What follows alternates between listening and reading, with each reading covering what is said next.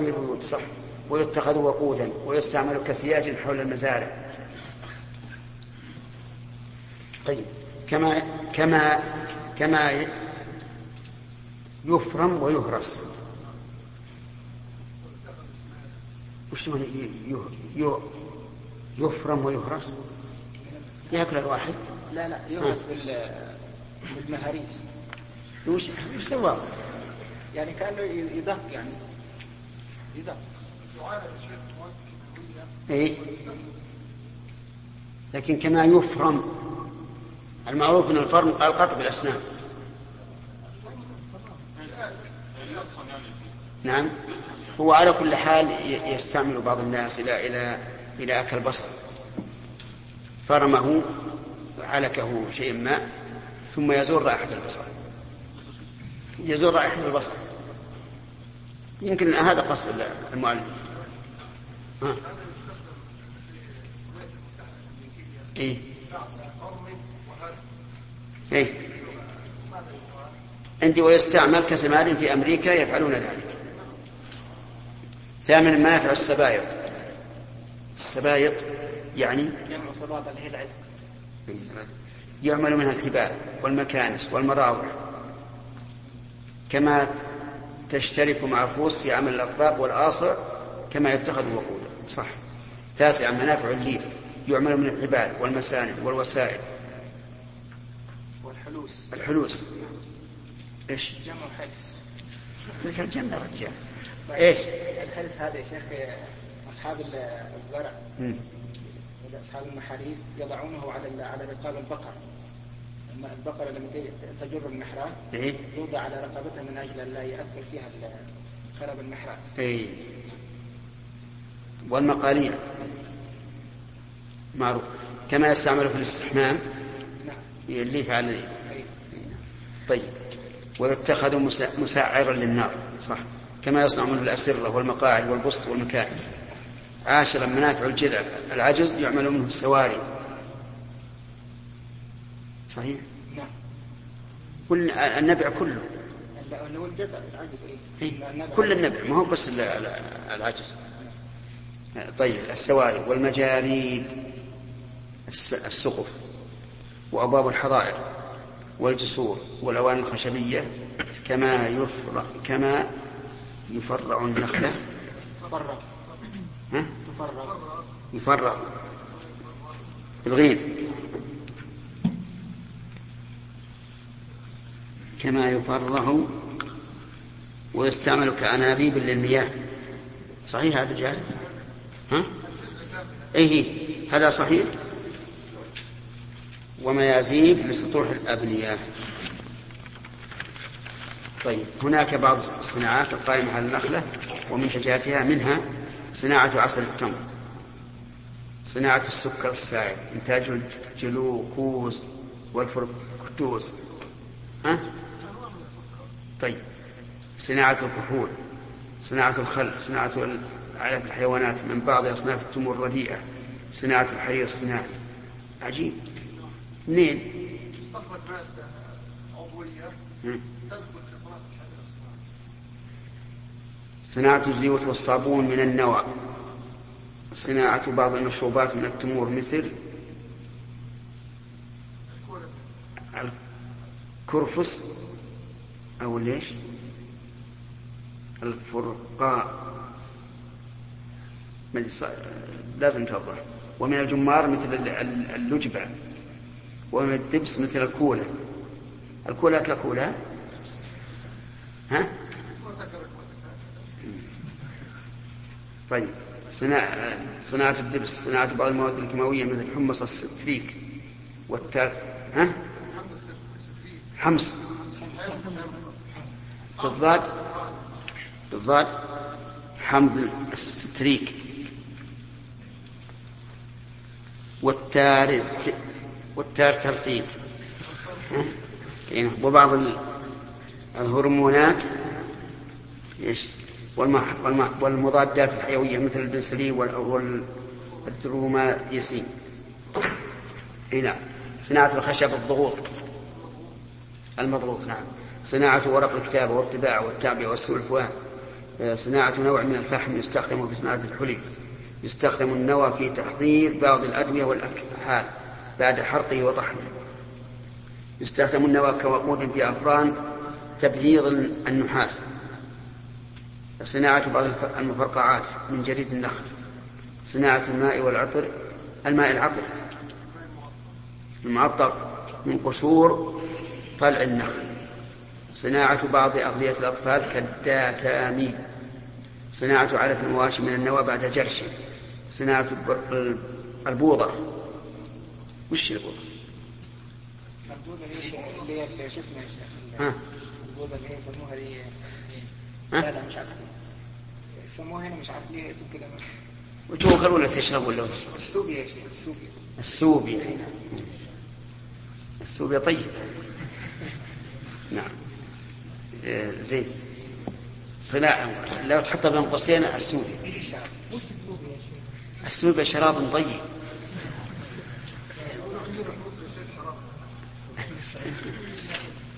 شعير وفي أحمر. في أحمر. لا لا غير. لا غير. نعم. زبيب الظاهر نعم. المهم يجيبونها لنا يجيبونها لنا نوعين واحدة بيضاء وواحدة حمراء. لكنها طيبة جدا من أحسن الشراب. أبدا. لا أنا أنا أملأ بطني منها والحمد لله ما مسكت ولا ولا مثلها. لا لا لا يصنعونه أهل الأفران. في مكة. في مكة كثيرا إي نعم. إن شاء الله في مكة نوريكم اياه طيب يقول صناعة إيه صناعة مادة الفورفورال التي تستخدم في تصفية الزيت الزيوت. صناعة نوع من الدواء لعلاج الروماتيزم وأمراض العيون صناعة الطرش. الطرش؟ الطرش. وش الطرش؟ إيش؟ مخلل. طيب. المخلل من الجمار بعد إضافة الأملاح والتوابل إليها. صناعة العديد من من المعجنات والحلويات مثل الخبيص والمدقوقة والحنينة وحلاوة التمر والسويق ومربى البلح. هذا وصلى الله وسلم على نبينا محمد وعلى آله وصحبه أجمعين. والله أعلم. جمع الفقير عبد رب الحجاج بن عبد الراضي الأنصاري الخزرجي والله على كل حال كل ذي طيب بس بعضها يحتاج إلى إلى إثبات ولهذا هذا المتن يحتاج إلى شرح. نعم؟ إن شاء الله. تفرغ بالإجازة هذه اشرح نعم؟ ومن يرد الله به خير وآخره ولن تزال هذه الأمة قائمة فهل بالجمع بين الروايات تكون الأمة بمعنى الطائفة؟ ويكون هذا وجه المناسبه بين أول الحديث وآخره وتكون اسم الإشارة هذه إلى إلى إيش؟ إلى إلى إيش؟ إلى أنهم أولو العلم. يمكن هكذا. وعلى كل حال ذكرت لكم في الشرح أن الحديث يروي بألفاظ أخرى لا تزال طائفة من أمتي وسنقرأ إن شاء الله الآن شرح الحديث. من يريد الله به خير في بالدين لأن بعض الطلبة اشتبه عليه. محمد هل يجب على المسلم أن, أن إيش؟ يحكي إيش؟ يجي يحكي مع كل مؤذن. إيش معنى يحكي مع كل اي أن يقول مثل ما يقول المؤذن. أو يكتفى باذان واحد علما بأن بعض المؤذنين قد يتقدم في في نعم في أول وقت.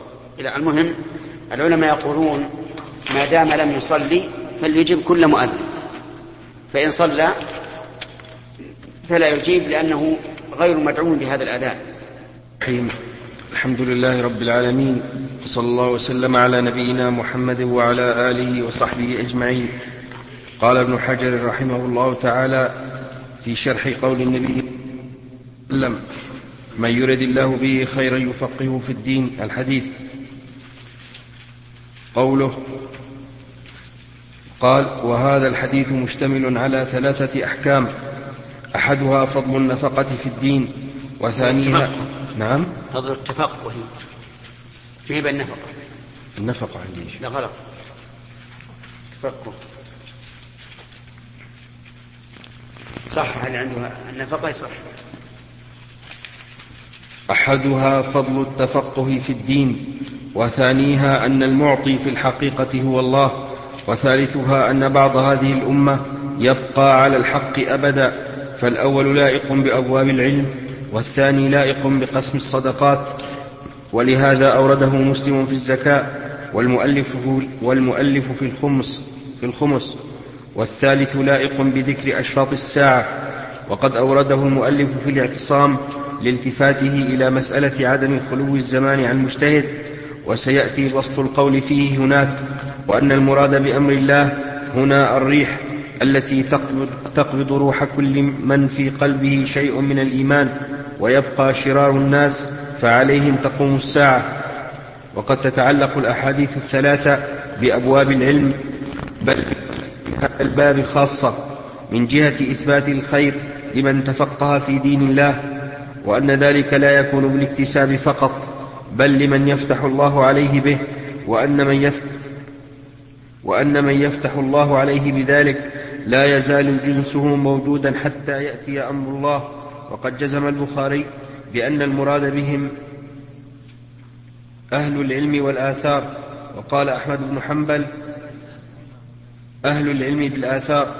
وقال أحمد بن حنبل إن لم يكونوا أهل الحديث فلا أدري من هم. وقال القاضي عياض أراد أحمد أهل السنة ومن يعتقد مذهب أهل الحديث. وقال النووي يحتمل أن تكون هذه الطائفة فرقة من أنواع المؤمنين ممن يقيم أمر الله تعالى عن مجاهد ممن يقيم أمر الله تعالى من مجاهد وفقيه ومحدث وزاهد وآمر بالمعروف وغير ذلك من أنواع الخير. ولا يلزم اجتماعهم في مكان واحد بل يجوز أن يكونوا متفرقين. قلت وسيأتي بسط ذلك في كتاب الاعتصام إن شاء الله تعالى. قوله يفقه أي يفهمه كما تقدم وهي ساكنة الهاء لأنها جواب الشر. يقال فقه بالضم إذا صار الفقه له سجيا وفقه, وفقه بالفتح إذا سبق غيره إلى الفهم وفقه بالكسر إذا فهم. ونكر خيرا ليشمل القليل والكثير والتنكير للتعظيم لأن المقام يقتضيه ومفهوم الحديث أن من لم يتفقه في الدين أي يتعلم قواعد الإسلام وما يتصل بها من الفروع فقد حرم الخير. وقد أخرج أبو يعلى حديث معاوية من وجه آخر ضعيف وزاد في آخره ومن لم يتفقه ومن لم يتفقه في الدين لم يبال الله به. والمعنى صحيح لأن من لم يعرف أمور دينه لا يكون فقيها ولا طالب فقه فيصح أن يوصف بأنه ما أريد به الخير. وفي ذلك بيان ظاهر بيان ظاهر لفضل العلماء على سائر الناس ولفضل التفقه في الدين على سائر العلوم.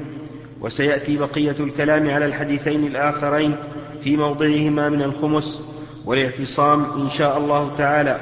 وقوله لن تزال هذه الأمة يعني بعض الأمة كما يجيء مصرحا به في الموضع الذي أشرت إليه إن شاء الله تعالى. بسم الله الرحمن الرحيم.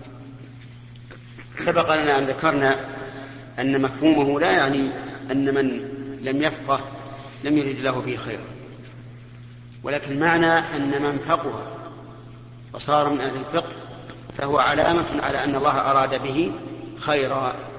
ولا يعني ذلك أن من لم يفقه لم يرد له به خيرا وبهذا يزول الإشكال. فإن من الناس من علم من دين الله ما يجب عليه فقط وقد أراد الله به خيرا. آمن وأقام الصلاة وآتى الزكاة وحج وصام. نعم. لكن قد يقال إن هذا فقيه في دين الله. لكنه ليس الفقيه الكامل إنما هو فقيه فيما يجب عليه.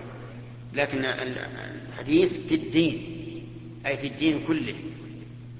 وعلى هذا فنقول المعنى أن من آتاه الله الفقه في الدين فقد أراد به خيرا. ومن لم يؤتي ذلك فقد يريد الله به خيرا وقد لا يريد. شيخ. نعم. شيخ حديث أبي هريرة في الصحيح أيضا. نعم. من يرد الله به خيرا يصب منه. نعم. أيضا يعني مثل على ما قلت. مثل مثل هذا. من يريد الله بخير يصب منه يعني ينالهم تنالهم المصائب. ومع ذلك من الناس من لم يحصل عليه المصائب مثل غيره ولا يقال إن الله لم يريد به خير. نعم.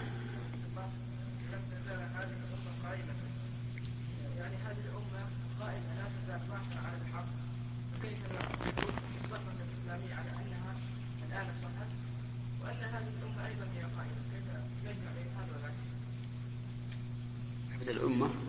الأمة كائنة يعني يلحقها الفتور في بعض الأزمان ولكن هذا الفتور لا يعني أنه فتور في كل مكان.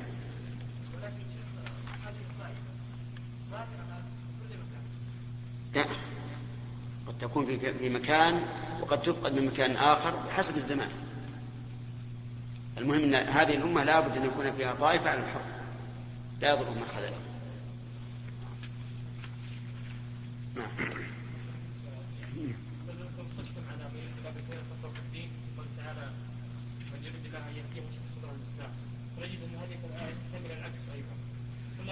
لا ذكرنا أنها إرادة كونية ما هي إرادة شرعية؟ إرادة كونية. وقلنا أن مثل من يريد الله من يريد الله يهديه ويشرح صدره للإسلام ومن يريد أن يضله. وهذه الآية توافق قوله تعالى من يشاء الله يضلله ومن يشاء يجعله على صراط مستقيم. المهم إن من يريد الله بخيرا الإرادة هذه كونية وليس شرعية. هذا اللي قررناه. لكن أشكل على بعض الطلبة أن مفهوم الحديث من لم يفقهه الله في الدين لم يرد الله به خيرا فقلنا بالأمس أيضا. يعني ليس المسألة وليدة الساعة. قلنا بالأمس أن المعنى أن من فقهه الله في الدين فهذه علامة على أن الله أراد به خيرا. نعم. باب, باب فضل من علم وعلم. حدثنا محمد بن العلاء قال حدثنا حماد بن أسامة عن بريد بن عبد الله عن أبي بردة عن أبي موسى عن النبي نعم.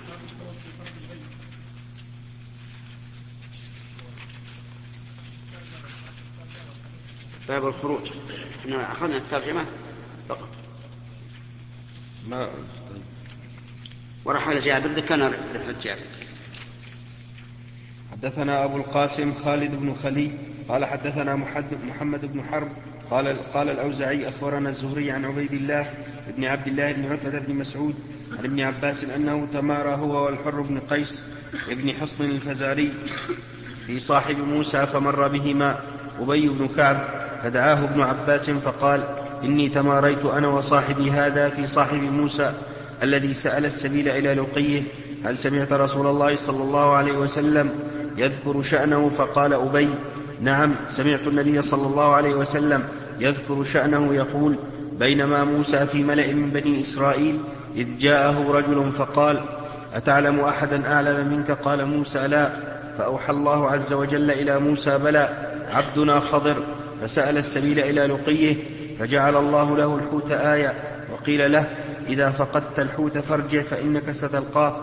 فكان موسى صلى الله عليه وسلم يتبع أثر الحوت في البحر فقال فتى موسى لموسى أرأيت إذ أوينا إلى الصخرة فإني نسيت الحوت وما, وما أنسانيه إلا الشيطان أن أذكره. قال موسى ذلك ما كنا نبغي. فارتدا على آثارهما قصصا فوجدا خضرا فكان من, من شأنهما ما قص الله في كتابه. باب فضل من علم وعلم. سبق الكلام عليه لكن في السند يقول قال قال الأوزاعي أخبرنا إلى آخره. فهل القول غير التحديث؟ أو هو التحديث ولكن هذا اختلاف عبارة. وهذا يتعلق بالإسناد. يحتمل أن يقال أن هذا اختلاف عبارة. وأنه يقال خبرنا أو حدثنا أو قال. ويحتمل أن يفرق بين التحديث والقول بأن التحديث يكون الشيخ قد قصد إسماع التلميذ ليحدث عنه. وأما القول فيكون قاله في مجلس بدون أن يقصد اسماع ما ذكر على هذا الشيء شيئا؟ نعم وش يقول؟ نعم. إيه؟ ورواية هذه شو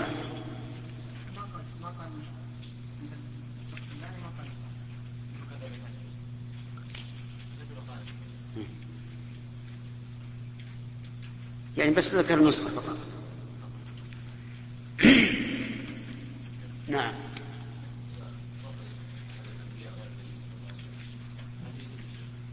لا لا. طيب الشاهد في هذا الحديث من الفوائد أن الأنبياء ينسون كما ينسى الناس لأن موسى قال عليه الصلاة والسلام للخضر لا تؤاخذني بما نسيت. ولا ترهقني من أمري عسرا. وها هو النبي عليه الصلاة والسلام يقول إنما أنا بشر مثلكم أنسى كما تنسون وهذا النسيان من طبيعة البشر. ومن زعم أن النبي أن الأنبياء لا ينسون فهو جاهل. لأن الرسول عليه الصلاة والسلام صرح قال إنما أنا بشر مثلكم أنسى كما تنسون.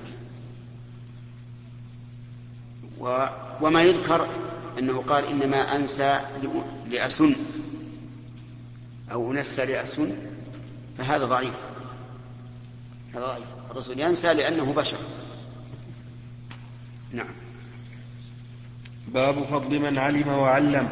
حدثنا محمد بن العلاء قال حدثنا حماد بن أسامة عن بريد بن عبد الله عن أبي بردة عن أبي موسى عن النبي صلى الله عليه وسلم أنه قال مثل ما بعثني الله به من الهدى والعلم كمثل الغيث الكثير أصاب أرضا فكان منها نقية قبلت الماء فأنبتت الكلأ والعشب الكثير وكانت منها أجادب أمسكت الماء فنفع الله بها الناس فشربوا وسقوا وزرعوا وأصابت منها طائفة أخرى إنما هي قيعان لا تمسك ماء ولا تنبت كلأ. فذلك مثل من فقه في دين الله ونفعه ما بعثني, ما بعثني الله به فعلم وعلم ومثل من لم يرفع بذلك رأسا ولم يقبل هدى الله الذي أرسلت به. قال أبو عبد الله قال إسحاق وكان منها طائفة قيلت الماء قاع يعلوه الماء والصفصف المستوى المستوي من الأرض. هذا المثل مثل مطابق لما جاء به الرسول عليه الصلاة والسلام. فالناس فيما جاء به الرسول ينقسمون إلى ثلاثة أقسام. قسم فهم ما جاء به الرسول عليه الصلاة والسلام وعلم ونفع الناس بعلمه. قسم آخر حفظ ما جاء به الرسول فأخذ الناس منه. فالأول كفقهاء أهل الحديث والثاني كرواة الحديث. أما الثالث القسم الثالث من لم يرفع به رأسا ولم يبال به وأعرض عنه والعياذ بالله. فالثالث مثله كالأخير. أرض قاع لا تمسك الماء فينتفع الناس به ولا تنبت الكلاء فينتفع الناس منها بل هي تبلغ الماء ولا ينتفع به الناس. فهكذا ما جاء به النبي صلى الله عليه وعلى آله وسلم ينقسم إلى هذه الأقسام الثلاثة. آه، القسم الأول أرض روضة طيبة قبلت الماء وانبتت الكلى فانتفع الناس بها. من ذاتها. قسم آخر انتفع الناس بمائها. لا من ذاتها. صاروا يأتون ويأخذون من هذا الماء ويسقون ويزرعون. والقسم الثالث بلعت الماء ولم تنفع الناس وهي أرض سبقة ضيعان لا تمسك الماء ولا تنبت نعم باب رب نعم. لا لا. في احتمال لكنها ما تحمل تحمل على السماء. العنعنة تحمل على السماء إلا من مدلس كما هو معروف. سليم. لا نسيان.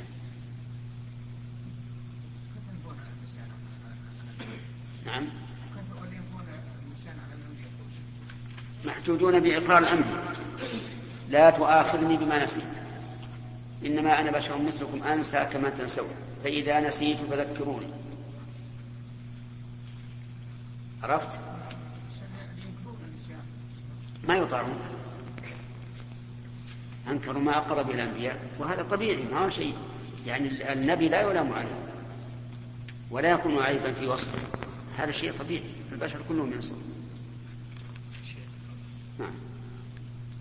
ثالث؟ ها؟ طيب. شيخ قوله صلى الله عليه وسلم لا يضرهم فيه ثلاث ثالث. أنت الثالث نعم. نعم. قوله لا يضرهم من خذله هذا الشيخ نقول ضرر ضرر ضرر في المجموع أو ضرر يكون في الأفراد؟ لا يضر الطائفة. لا يضر الطائفة. وإن كان يؤذيها لكن لا يضر. لا في بعض الأفراد يقدر لا يضر الطائفة. طائفة. نعم. باب رفع العلم وظهور الجهل. وقال ربيعة لا ينبغي لأحد عنده شيء من العلم أن يضيع نفسه. حدثنا عمران بن ميسرة قال حدثنا هذا, هذا كلام جيد. لا ينبغي لأحد عنده شيء من العلم أن يضيع نفسه. بماذا؟ بإهمال العلم الذي أعطاه الله إياه وبعدم العمل به. فتضييع العلم يكون بإهماله. وعدم تعاهده وعدم المبالاة به ويكون أيضا بترك العمل به. يعني هو لا يهمله يتعاهده ويتحفظه لكنه لا يعمل به. هذا يعتبر مضيعا للعلم يعني لم يستفد منه. وهذا ينبغي أن يكون وصية لكل طالب علم أن يتعاهد ما من الله به عليه من العلم. بماذا؟ بالمراجعة والمذاكرة والعمل أيضا. ولهذا قال بعضهم قيدوا العلم بالعمل وبعضهم قال قيدوه بالكتابة وكلاهما صحيح. نعم. حدثنا عمران بن ميسرة قال حدثنا عبد الوارث عن أبي التياح عن أنس أنه قال قال رسول الله صلى الله عليه وسلم إن من أشراط الساعة أن يرفع العلم ويثبت الجهل ويشرب الخمر ويظهر الزنا. العلم يرفع بموت أهله وربما أيضا بالغفلة عنه والنسيان. لكن الرسول قال إن الله لا يقبض العلم انتزاعا من صدور العلماء ولكن يقبضه بموت العلماء. الثاني يثبت الجهل وهذا نتيجة رفع العلم لأنه إذا رفع الشيء ثبت ضده والثالث يشرب الخمر يعني يشرب وكأنه لا شيء فيه ويظهر الزنا والعياذ بالله. وهذا بعضها خرج يعني بعض هذه الأشياء ظهر وبان.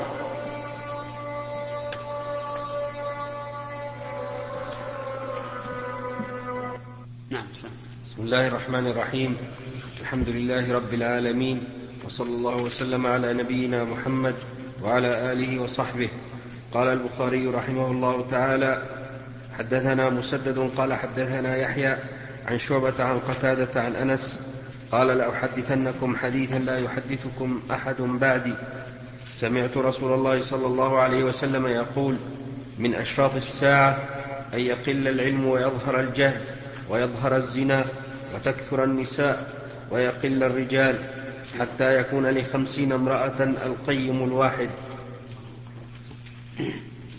بسم الله الرحمن الرحيم. قوله من أشراط الساعة من للتبعيض وهي خبر مقدم وأن يقل مصدر آه، مبتدا مؤخر أي قلة. وأشراط الساعة علاماتها والمراد علاماتها القريبة لأن الساعة لها أشراط قريبة وأشراط متوسطة وأشراط سابقة. أن يقل العلم ويظهر الجهل ويكون الغالب على الناس هو الجهل. لا تكاد تجد في القبيلة من هو عالم يرجع إليه في دين الله.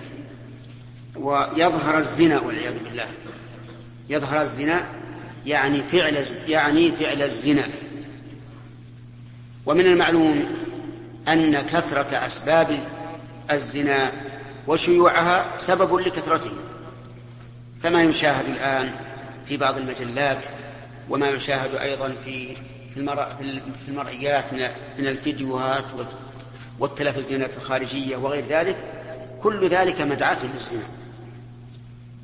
فيخشى على الأمة أن يكثر فيها الزنا والعياذ بالله. وسبق لنا معنى الزنا فالفاحشة في قبل أو دبر حرام وأن تكثر النساء. وكثرة النساء تحتمل معنيين. المعنى الأول الولادة. والذي ينشئ الذكور والإناث هو الله عز وجل كما قال الله تعالى لله ملك السماوات والأرض يخلق ما يشاء يهب لمن يشاء إناثا ويهب لمن يشاء الذكور. هذا صنفين. أو يزوجهم ذكرانا وإناثا يعني صنفين. يعطي الإنسان ذكورا وإناثا ويجعل من يشاء عقيما هذا القسم الرابع. فالأمر إلى الله عز وجل في ذلك. يحتمل أن المعنى أن الله يجعل النساء أكثر أي الذي يولد من النساء أكثر من الذي يولد من الرجال. ويحتمل أن هذا كناية عن حروب وفتن تطحن الرجال طحنا حتى لا يبقى إلا النساء والعياذ بالله. وحتى يكون لخمسين امرأة القيم الواحد. القيم الواحد يقابله خمسون امرأة. يعني نسبة واحد إلى واحد وخمسين. الرجال يكون نسبتهم واحدا إلى إلى كم؟ إلى واحد وخمسين. هذه من أشراط الساعة. فالاحتمالان واردان. إما أن الله يكثر نسل النساء وإما أن أنها تكثر الفتن والحروب فتطحن الرجال ولا يبقى إلا النساء. ولا شك أن الهرج الذي أخبر الرسول والهرج والقتل بلغة الحبشة الهرج الذي ذكره الآن يوجد في كثير من الأماكن. يوجد القتل الكثير. لا يدري الإنسان فيما قتل ولا يدري القاتل فيما قتل. فتن. تموج والعياذ بالله كموج البحر. نعم.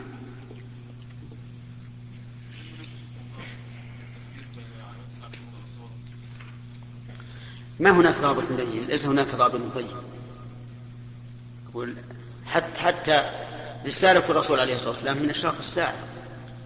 لأنه لما ختمت به الرسالات معناه أنه الوقت قريب. وقد خطب النبي صلى الله عليه وسلم أصحابه في يوم من الأيام والشمس على رؤوس النخل. فقال إنه لم يبق من الدنيا إلا كما بقي من يومكم هذا.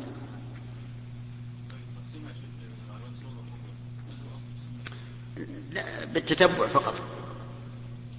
نعم.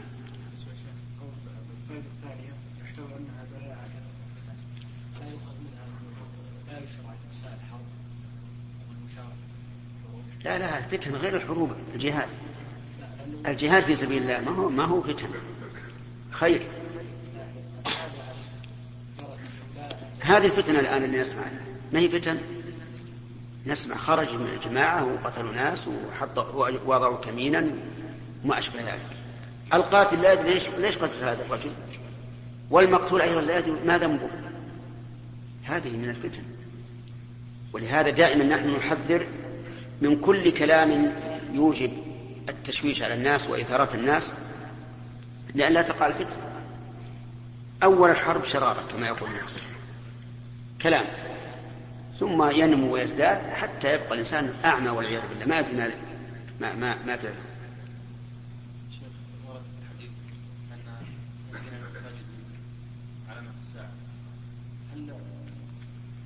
لا لا تقوم الساعة حتى يتبع الناس في المساجد نعم هل الذكر الذي يوضع في المسجد والفرشة يعني الراقية والله هذا ما هو طيب. هذا ليس بطيب. ولهذا الآن انظر حال الناس. هل خشوع الناس في هذه المساجد المترفة كخشوعهم في المساجد الأولى؟ أنا جربت هذا وهذا. إلا عاد إن كان البلدي أنا ما أدري. لكن باعتبار المكان لا شك أن المكان الأول أخشى. أخشى للإنسان. كنا نأتي إلى المسجد ليس فيه إلا إلا سراج سراج صغير في الوسط. أطراف الصفوف ما تشوف. تمشي على الهجس. لكن يجد الإنسان لذة وخشوعا. أما الآن فكما ترون. نسأل الله أن يحيي القلوب.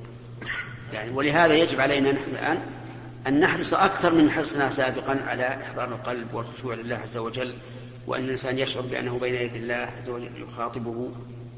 كلما قال آية رد الله عليه سبحانه وتعالى حتى نستدرك ما فات. في الأول يعني يجي الإنسان لذة وخشوعا سبحان الله العظيم ما هو الوقت الحاضر. ثم إني سمعت أن هناك ما أقول لا أقول إن ما سمعت عنه حرام لكن أقول إنهم بدأوا يفرشون المساجد بفرش تحتها اسفنج اسفنج نعم. الآن يقول أنه صغير لين وغدا سوف يكون زي الفراش حق النوم. نعم؟ لأن الناس إذا تطوروا ما, ما يردهم شيء. فهم يظنون أن هذا أحسن. والحقيقة ما هو أحسن.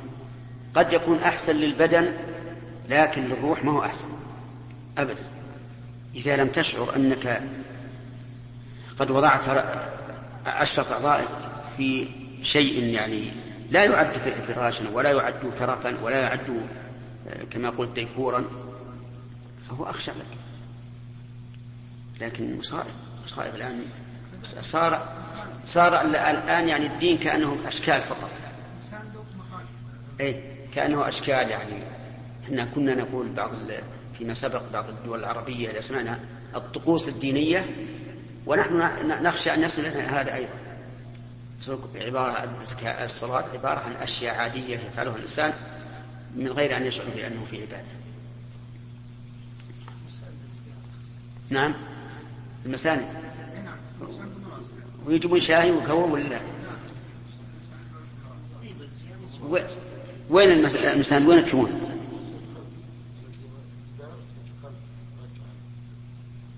والله هذه أنا أرى أنه إذا كان واحد من الناس مثلا كبير السن أو مريض ويحتاج إلى أن يأتي بمخدة يتكي عليها ما فيها بأس إن شاء الله.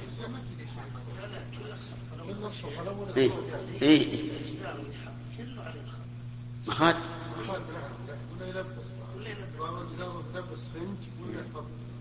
أنا والله ما أرى أنا أرى أن كونه أن أننا يعني نقتصر على الضروري فقط. المراوح لا بأس المكيف لا بأس. فرش مثل هذا اللي عندنا هذا أو, أو أدنى لا بأس. أما تطويره وكأنها كأنها غرفة عرس ما هو صحيح. ولهذا نزعت البركة نزع الخشوع. نعم. باب فضل العلم.